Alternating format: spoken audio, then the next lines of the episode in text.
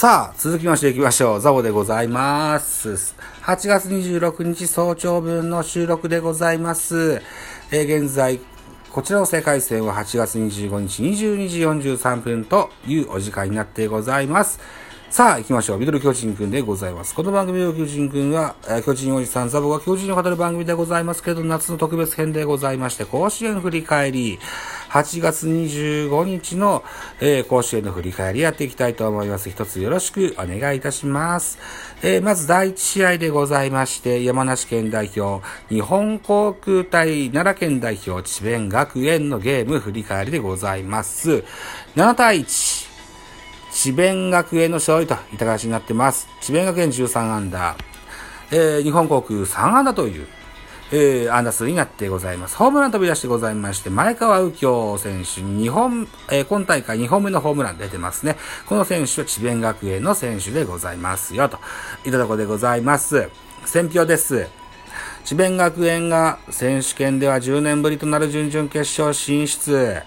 智弁学園は2対1で迎えた7回表。えー、なんて読むの？なんて読むんだ？平和ごめんなさいね。漢字が読めねえな。平和とさせてください。間違ってると思います。すいません。のタイムリーで追加点を挙げる。その迎えた9回には、前川のツーランなどで、えーリードを広げた。投げては先発。小畑が9回1失点で関東敗れた。日本航空は、春夏通じて初の、えベスト8入りは、とはならなかったよ、といった、えー選評でございました。えーっと、地学、智弁学園は、エース、西村王が温存しですよ。えー、背番号10、小畑くんが関東ですよ。ああ、大変に。3安打関東ですよ。そして、えー前川ホームランといった形になってますね。智弁学園ですよ。岡本和真。そして、広岡大使。出身校ですね。えー、さあ、ドラフト行くか？どうかな？行っても面白くないかと思いますよ。さあ、行ってみましょうか。次ね、にが、えー、第2戦目でございますよ。えー長野県代表、代表、抹消学園対、えー高知県代表、ま、えー明徳義塾。0対2、明徳義塾の勝利といった形になってございます。アダス、明徳が7安打、抹消が3安打となってまして、ホームラン。えー、白木に第1号、加藤に第1号と、明徳に2本のホームラン飛び出してございます。選票です。明徳義塾が、えー2016年以来の準々決勝進出を決めた、明徳義塾は2回表、白木のソロで先制する。そのまま迎えた6回には4番の加藤が、ソロで、えー追加点を挙げた。投げては先発、えー白木が9回無失点で完封。敗れた抹消学園は30年ぶりのベスト8とはならなかったと。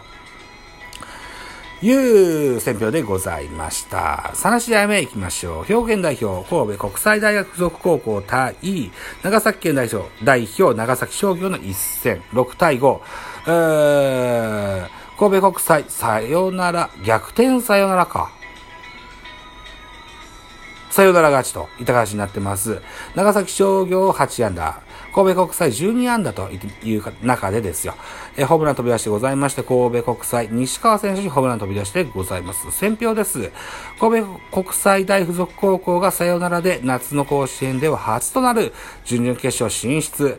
神戸国際大附属高校は1点を追う延長10回裏、ツーアウトランナー2塁3塁のチャンスを作ると4番西川が逆転サヨナラタイムリーを放ち、えー試合を決めた。敗れた長崎商業8回に同点。えー10回に勝ち越しと、互角の戦いを見せるも力尽きたといった選評でございますね。はい。えーと、4番でエース、坂上選手が、このゲームはマウンドではなく、まずスターティングラインナップではセンターに入ったわけですね。うん。えーで、えーゲームの後半に出てきたと。マウンドに立ったといった形になってるんですね。なるほどね。うん。そこで、えー、こう、締めたといった形でしょうか。あーわかんない。そういう風な流れだったのかななんていう風に思って言ってみましたけども、さあ、どうでしょう。また、えー、今日ある、ネット甲子園楽しみにしたいなというふうに思います。さあ、4試合目行ってみましょう。岩手岩手県代表、盛岡大附属高校対滋賀県近江。えー、4対7、滋賀県代表、近江高校の勝利といった形になってございます。近江が10アンダー、盛岡大附属高校は15アンダーといった形で7対4といった形になってます。選票です。近江が2018年以来のベスト8を決めた、近江の初回、えー、山田と明石のタイムリーで幸先よく2点を先制する。その後も小刻みに得点を重ね、終始試合を優位に進めた。投げては先発の山田が6回2失点でまとめると、2番手の岩佐が終盤の3回を締めた。敗れた盛岡大附属高校は相手を上回る15安打を放つも決め手にかけたと。いった形ですね。うん。はい。といったところでしょうか。さあ、といったところで8月26日、本日の見どころをご紹介しましょうね。えー、まず第1試合でございます。えー、京都国、えー、京都代表、京都国際高校対福井県代表、敦賀気比高校。えー、8時プレイボールでございます。見どころです。京都国際は、おとといのゲームで中川2戦連発なるツーランを放つなど3本塁打が飛び出す一発構成を見せた。その試合ではエース森下が延長10回を完投しているだけに、この一戦でも打線の奮起に期待したいところだ。一方の敦賀気比はここまでの2試合でいずれも2回までに6点のリードを奪い、逃げ切っている。今日も切れ目のない攻撃を披露し、ベスト4進出を決めることができるかといったような見どころですって。はい、えー、2試合目です。島根県代表、岩見治水館高校対和歌山県代表、智弁和歌山の一戦見どころでございます。えー、18年ぶりベスト4進出を狙う岩見治水館高校、山形、お、あ日大山形戦では、山崎拓が2度の同点、同点打を放ち、最後は1年生、今泉のサヨナタイムリーでベスト8進出を決めた。今日も粘り強い野球で勝利をつかみ取りたい。対する智弁和歌山は3回戦で住徳丸、岡西のクリーンアップが揃って打点をマーク。投げてはエース中西が力投し、準々決勝に駒を進めた。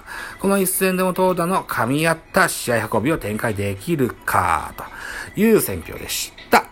3試合目、高知県代表。えー、明徳義塾対奈良県代表、智弁学園の一戦の見どころでございます。投手陣の活躍を目指す両校による一戦。明徳義塾はエースの白木が3回戦ではな、3回戦では投げては9回3安打完封。打っては先制本塁打とチームを勝利に導く活躍を見せた一方の智弁学園は3回戦で9回1失点と好投した小畑。16イニングを投げて、未だ失点ゼロの西村の2枚看板を要する。接戦が予想されるこの一戦。チームを準々、準決勝に進出に導くのはどちらの投手陣かといった見どころですね。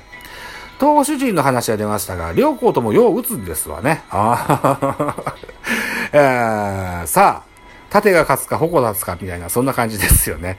はい、楽しみにしたいと思います。4試合目でございます。兵庫県代表、神戸国際大付属高校対滋賀県近江の一戦でございます。見どころです。